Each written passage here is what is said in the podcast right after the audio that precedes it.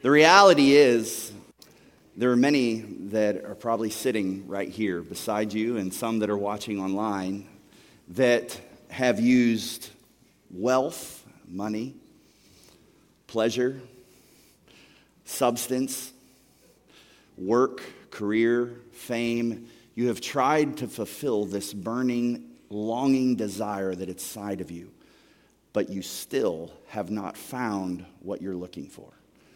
And as we go to the book of Ecclesiastes today, if there was a soundtrack for that book, um, I would nominate that familiar U2 song, Still Haven't Found What I'm Looking For. Many of us, you may remember being a child, or if you have children, my guess is your kids do this, or grandchildren. All of us, when we are real little, we love to play pretend. And little girls like to pretend they're princesses, or they have tea parties, or maybe they want to be a doctor when they grow up. For little boys, for me, it's like, you know, you want to hit the game winning shot or throw the game winning touchdown. Maybe your pretend world is a battlefield and you're killing all of the bad guys or whatever it may be. But from the moment a child begins to understand the world, they play pretend. They pretend to be someone they're not. I was thinking about this in our home, having a daughter and a, and a, son, and with my youngest son who loves sports, it was, I remember being in the street throwing him footballs, and it was like, okay, Caden, this is fourth down and four. The Steelers, we need to complete this pass, run a 10 and out, and you know, you do that, and he catches it, and we win the game. For others, we had a uh, adjustable basketball hoop in the backyard. And I know this may surprise you, but I can't dunk. And so we would lower the rim down to about eight feet. How many ever did that? Oh, don't lie, I'm not the only one. You know, and you get the ball and you're like, pretending doing all of these dunks. And we have video of him dunking and, and all of that. But as we grow older, we quickly realize that the basketball hoop's 10 foot tall, not eight and a half. Kids grow up and they realize that while they may have played doctor or nurse when they were younger, that in real life, doctors can't heal everyone. And pain is real, discomfort is real. You realize that even if you become an athlete, you don't always hit the game winning shot. That real life tends to slap you in the face with reality. Well, the book of Ecclesiastes is one of God's gifts to help us understand how to live in this real world. It's a book that often goes overlooked. It's a little weird, if you're being honest. Um, it's often misunderstood. But as we read it, it blows up our pretend lives and our make believe games, and it jolts us into realizing that everything in real life is not as clean, it's not as tidy as the pretend world suggests. So, over the next four weeks, we are going to look at this book of Ecclesiastes. I invite you to read it with us. Um, begin reading it. It's not an incredibly long book. We won't go verse by verse. We're going to take it in sections, but we're going to do that over the month of November. Bow your heads. Let me pray for this time. Father, all of us understand that the real world is very different than the world that we pretended to have when we were kids. It's not clean, it's not tidy. Here, even in our community, we have recognized that over the past several weeks. But Lord, your word is a gift. The Bible says that all scripture, all of it, even the one that's hard to understand and seems a bit quirky, can be used for instruction and encouragement. So I pray today as we open your word that it wouldn't be Alan who encourages, that it would be your spirit. So come and open our ears our eyes to see, our minds to comprehend, and give us the strength to respond accordingly in faith. In the name of Jesus, amen. So, as we look at Ecclesiastes, let's first talk about who wrote it and why did they write it. We're going to go right to the first verse of this book because the author gives us a hint. Ecclesiastes 1 1, right away, the Bible says, The words of the teacher, son of David, king in Jerusalem. Now, this is a bit of a cryptic message because the author doesn't come out and just say, hey, this is so and so, and I'm writing this book. But we can gain some understanding, especially in the second and the third part. So, the author is son of David, king in Jerusalem. Now, It appears to be written by David's son Solomon. And I say appears to be because there is some argument on, in biblical scholars, some don't believe that it was Solomon who wrote it. And I'm not going to get into the internal or external evidence today. Regardless, Solomon certainly influenced this book at the very least. And you can thank Martin Luther for questioning whether or not Solomon wrote that. He was the first to question that. But regardless, today, and as we go through Ecclesiastes, throughout the book, um, it is referred to, the author is referred to as the teacher, or some of your translations may say the preacher. So when you hear me refer to the teacher says or the preacher says, I'm referring to the author of Ecclesiastes. And this book is included in the Bible in what's called the wisdom literature. And so Ecclesiastes is part of that, the book of Job is included in that, and um, Proverbs and Song of Solomon. And here is the overarching theme of the entire book, if I was going to sum up the theme of the entire book into one statement, it would be this Faith in God turns an empty life into a meaningful life that is to be enjoyed. Amen. Faith in God turns an empty life into a meaningful one that God desires that we enjoy. So today we're going to look at the first two to three chapters, and right away, when we get to verse two, we're going to see that this teacher uses shock tactics, if you will. The very first thing that he wants us to understand, or at least from his perspective, is that everything is meaningless. Some of your Bibles may even say everything is vanity. You probably have heard this verse before, but Ecclesiastes 1, chapter 2. Meaningless, meaningless, says the teacher. Utterly meaningless. Everything is meaningless. You didn't know you came to be encouraged today. right away, Solomon, or the writer of Ecclesiastes, says everything is meaningless. Now, if you want someone to wake up from not living in reality or to wake someone up and stop pretending what life is like, this is a pretty good way to start. Just tell them everything is meaningless. It's a, a snap back into reality, if you will. However, many Bible translations actually lead us astray by using the words meaningless or vanity. Because in using these words, we tend to read this statement and understand that the, what the author is saying is that the world as we know it, or life as we know it, is pointless and it has no meaning. And that is not what Ecclesiastes is saying. That is not what the teacher is saying. The teacher is not telling us that everything is pointless. It doesn't matter what you do, life doesn't matter, it's all vanity. That's not what the intended message of the author is saying. Now, this word meaningless in Hebrew is called Hebel. Everybody say Hebel. Okay? Some of your English translations, they'll use a V, it'll be Hevel or Hebel. It's just different ways in English that we translate it. But the Hebrew understanding of the word Hevel or Hebel is this it means breath or vapor or a mist or a breeze or a puff of smoke. Imagine being, it being cold outside.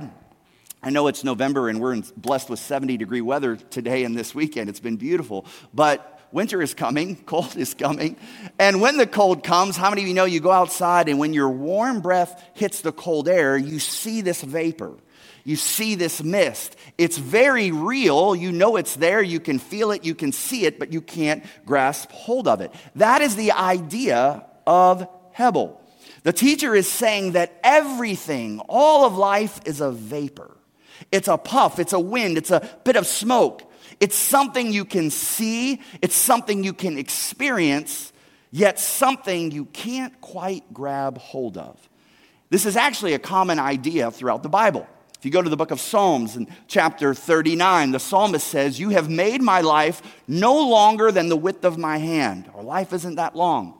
My entire lifetime is just a moment to you. The psalmist says, At best, each of us, every one of us, is but a hebel. Each of us is but a Same word used in Ecclesiastes. It's actually used in the New Testament as well. The brother of Jesus, James, who writes his letter to the church, James says something very similar. He says, How do you know what your life will be like tomorrow? None of us are guaranteed tomorrow. You recognize that?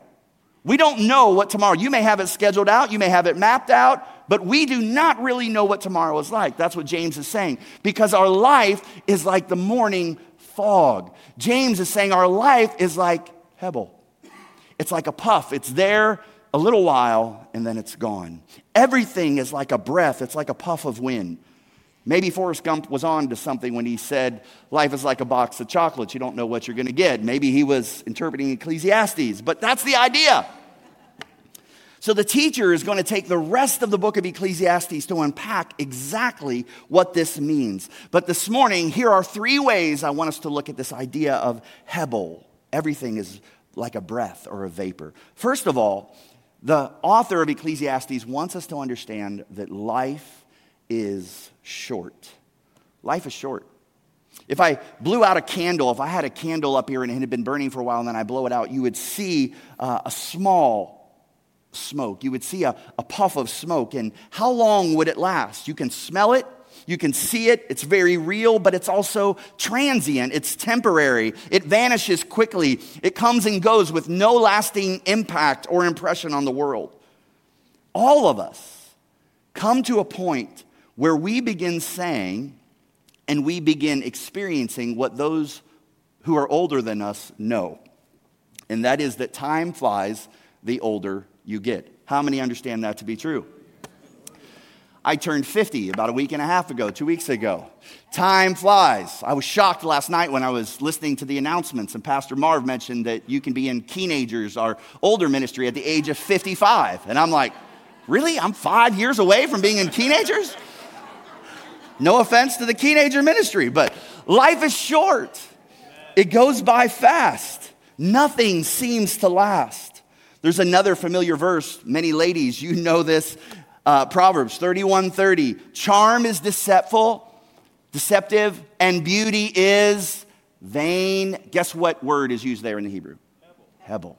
Beauty is, it's temporary, it's short. Ecclesiastes is a meditation on what it means for our lives to be like a vapor.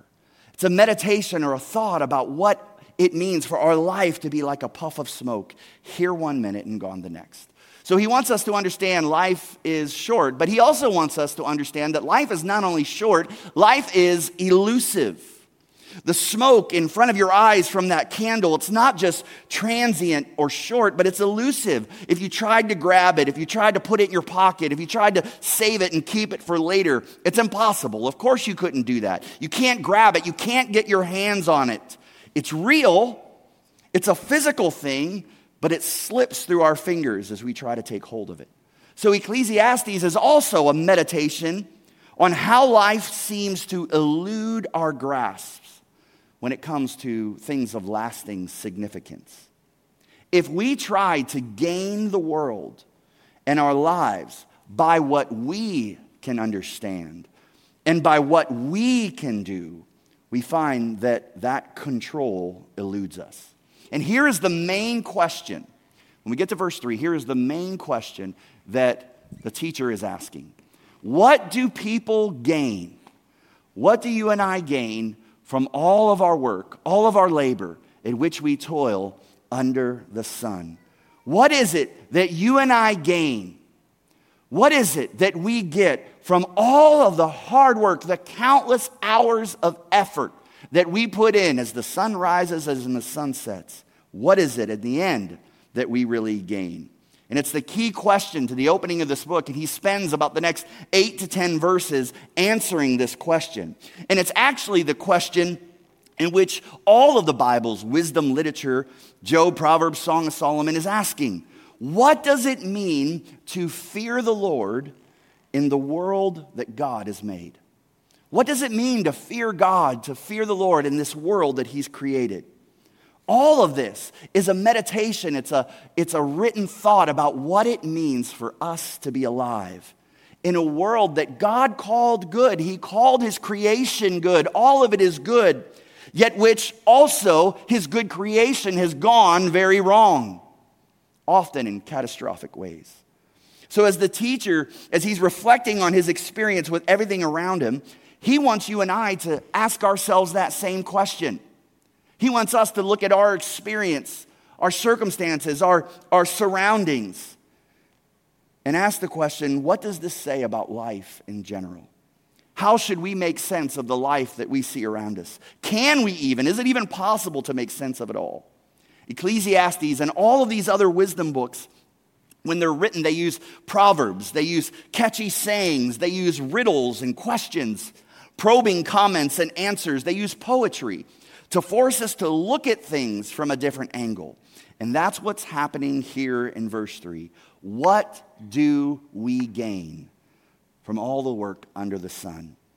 Well, the implied answer is nothing. In our lives full of work and toil under the sun, people gain absolutely nothing. And the Hebrew word gain has the idea of deposits of when all is said and done, what will you show for it? Being in the black, if you will, instead of the red. What are we going to have when all is said and done? And the answer is nothing. And here's what's at stake with this question What will I leave behind that is going to count as a lasting monument for all of our work? Have you ever thought about that? When all is said and done, we work so hard, we spend countless energy, time, resources working under the sun every day. When all is said and done, what will be left behind of it all? The teacher wants us to recognize life is short, it's elusive, and here's the last one that life is repetitive. Man, this keeps getting better. You're telling me it's short, I'm gonna die before I know it. I can't take a hold of it because it's elusive, and now you're telling me it's just gonna happen over and over again. Yes. That is what the teacher is saying. Look what he says in verse 9. What has been, the teacher says, has always been done and will be done again. There is nothing new under the sun. You've probably heard that phrase before.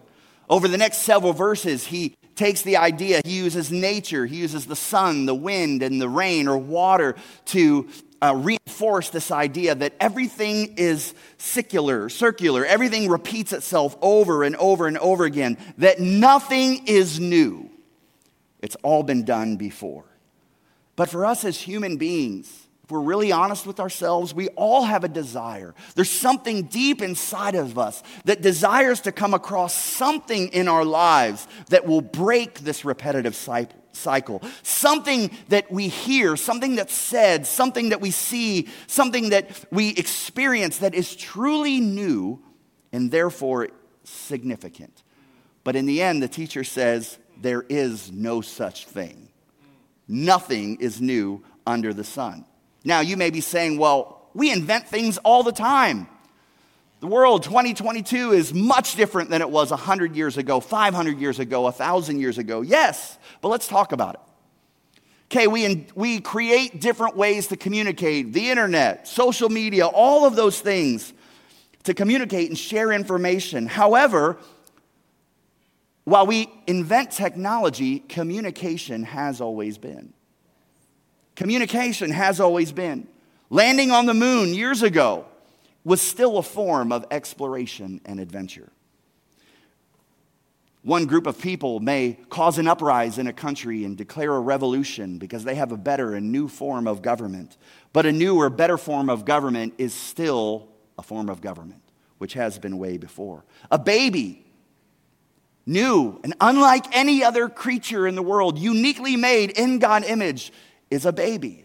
And babies have been born before, and babies will be born again. It's not like there's nothing new ever invented in the world. Of course, there are. But the teacher is simply saying that there is nothing new that we can discover to break this cycle and ultimately bring satisfaction in our lives. He says it in verse 14 I have seen all things that are done under the sun.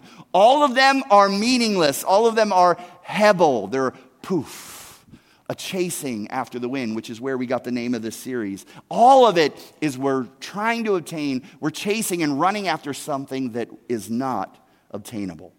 So, how is it that the author came up to this conclusion? How is it, if you believe Solomon, which I do believe wrote the Ecclesiastes, how is it that all of this is like chasing the wind?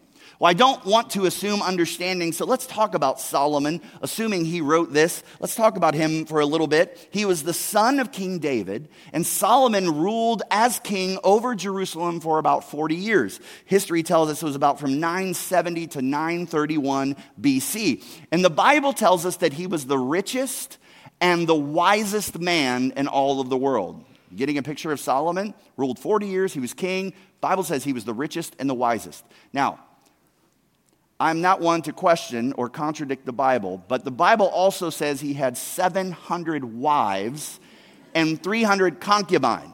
So when I get to heaven one day, I am going to ask, you said he's the wisest, but he had 700 wives, 300 concubines. I'm not a genius by any stretch of the imagination, but I don't think that's very wise, and I wouldn't recommend it. the bottom line is this Solomon lacked nothing. Like, think about this. He was the smartest guy in the room. He was king and had all power. He could do whatever he wanted to whomever he wanted. He was the richest man. I, I was researching this earlier this week. There are some studies that have looked through the course of history and go, who are the richest people to have, who have ever existed? And a couple of those research studies believe that it was King Solomon, that if you put all of his money into today's standard, he would be worth about $2.2 trillion. That's how rich he was. So he was smart, he had power, he had money, and oh, he had 700 wives and 300 concubines. he had it all, but yet in the end, he said, all of it's Hebel. All of it is meaningless, or all of it is this puff of smoke. Look at this. It even says about Solomon, I denied myself nothing my eyes desired. Do you get that? Remember, had all the money, had all the power, had all the influence, had all the wisdom, and he denied himself nothing. He refused his heart no pleasure. There wasn't one thing that he thought if it would please him, he would not do. His heart took delight in all of his labor, and this was the reward that was the reward. That's it for all of his toil. But then he says this When I surveyed all that my hands had done, when I looked at it all, I toil and toiled to achieve, at the end of the day, everything was meaningless. Everything was Hebel. Everything was chasing after the wind. Everything was short, elusive, repetitive, and it doesn't mean a thing. He used wisdom, pleasure, work, riches, career, all of it to bring meaning and satisfaction to his life. And at the end of the day, he says he was not satisfied. How then should we live? Jesus follower, how then should we live? Well, here's the hope in Ecclesiastes it's a book about how to live in this world that is Hebel. And first of all, it's accepting that death is coming, life is short, it is elusive, it is repetitive. That recognizing where it will end helps us deal with the present. To understand that to be human is to be finite, that we are not God, we are not infinite.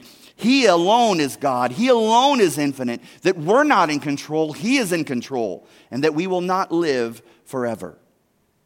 So we will die. And we cannot live in this reality of playing pretend. So, what's the conclusion of this teacher? We're going to end with this, this last thought or verse. When all is said and done, I believe this is chapter 9. No, it's chapter 2, verse 24 and 25. He writes So I decided there is nothing better than to enjoy food and drink and to find satisfaction in work. Then I realized that these pleasures are from the hand of God. For who can eat or enjoy anything apart from him? Now, this is a theme all throughout Ecclesiastes. I'm not going to read them all to you, but in Ecclesiastes chapter 3, he says, Nothing better than to be happy and enjoy yourself as long as you can. Ecclesiastes 3 22, there's nothing better for people than to be happy in their work. Ecclesiastes 5, he says, It's good for people to eat, drink, and enjoy their work under the sun during the short life God has given them. Ecclesiastes 8, the wisest man in all the world says, You know what I recommend? I recommend having fun because there's nothing better for people in this world than to eat, drink, and enjoy life. And a verse that I have always wanted to preach on is right here. So go ahead. Eat your food with joy. Drink your wine with a happy heart, for God approves of this, the Bible says. Wear fine clothes with a splash of cologne. Do it up. Live happily with the woman you love through all the meaningless days of your life that God has given you under the sun. If I preached on this every week, our church would be 5,000 people. Now, some of you are thinking, yeah, that's that New Living Translation you like to use. So I knew you were thinking it. Let's look at the NIV. Go eat your food with gladness and drink your wine with a joyful heart, for God has already approved what you do. Always be clothed in white, always anoint your head with oil. Enjoy your life with your wife, whom you love all the days of this meaningless life God has given you under the sun. All your meaningless days. It's in the NIV too. Now, I know some of you are still stubborn. You're thinking, what about the King James? the real version of the Bible. I know, I know. Well, let's go ahead and look.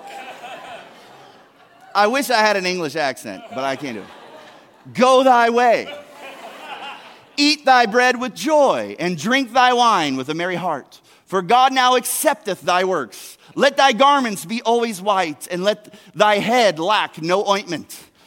Live joyfully with the wife whom thou lovest all the days of the life of thy vanity, which he hath given thee under the sun. And it continues, all the days of thy vanity, for that is thy portion in this life, and thy labor which thou takest under the sun. Now, we laugh. It's in the Bible, though. What is this? What's the meaning? Pastor Allen, it sounds like hedonism. It sounds like you're saying, eat, drink, and be merry, for tomorrow we're going to die. No.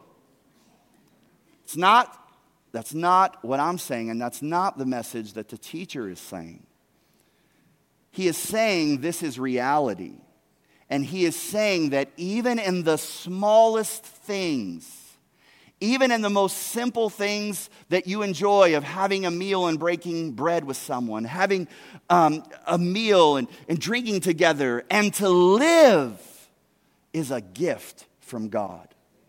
The Apostle Paul actually says this to Timothy as well in one of his letters.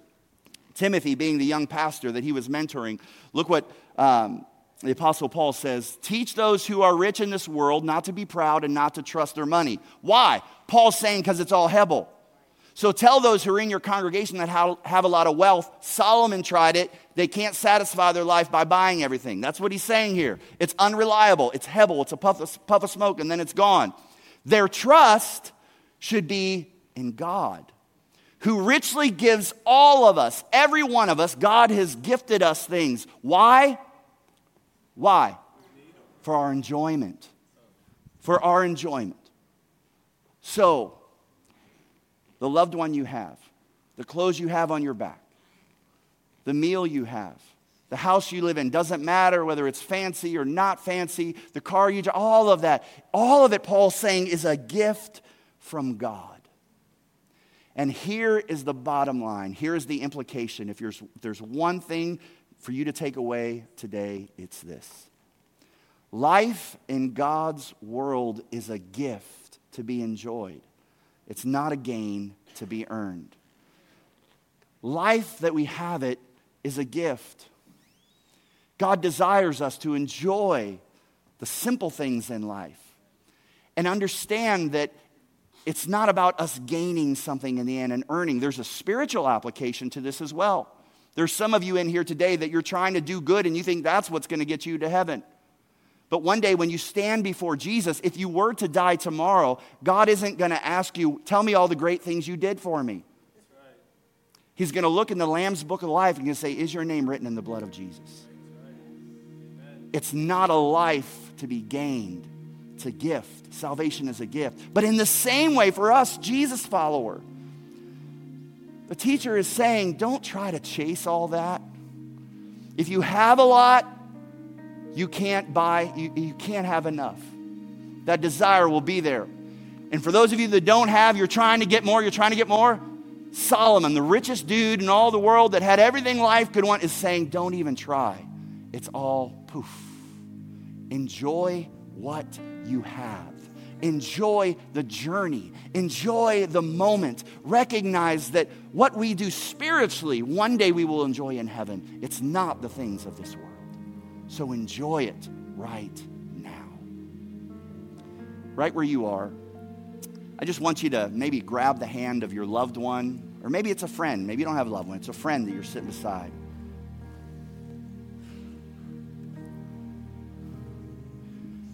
And I just I want you to look at me for a minute. The world is watching us, Christ followers. And when they see stressed out Christians trying to use fame and wealth and success and career and big, all of that, and that doesn't please us, what hope is there for them? We should live a life where we enjoy the simple things. We have dinner and we give thanks for our children, whether they're perfect or not, whether our spouses, whether they're perfect or not, whether our parents, whether they're perfect or not, our friends, whether they're perfect or not. God is saying, stop and enjoy it's a but, it's a hebel. It's, it's here and it's gone. So while I have you here, it's a gift from me. Heavenly Father, thank you for this family. Thank you for the teacher in Ecclesiastes who reminds us to stop, to not chase all of these things that are like chasing a wind that are unattainable. Help us, Lord, to be satisfied in you to enjoy the smallest things in our life and to do it for your glory and your honor in the name of Jesus. Amen.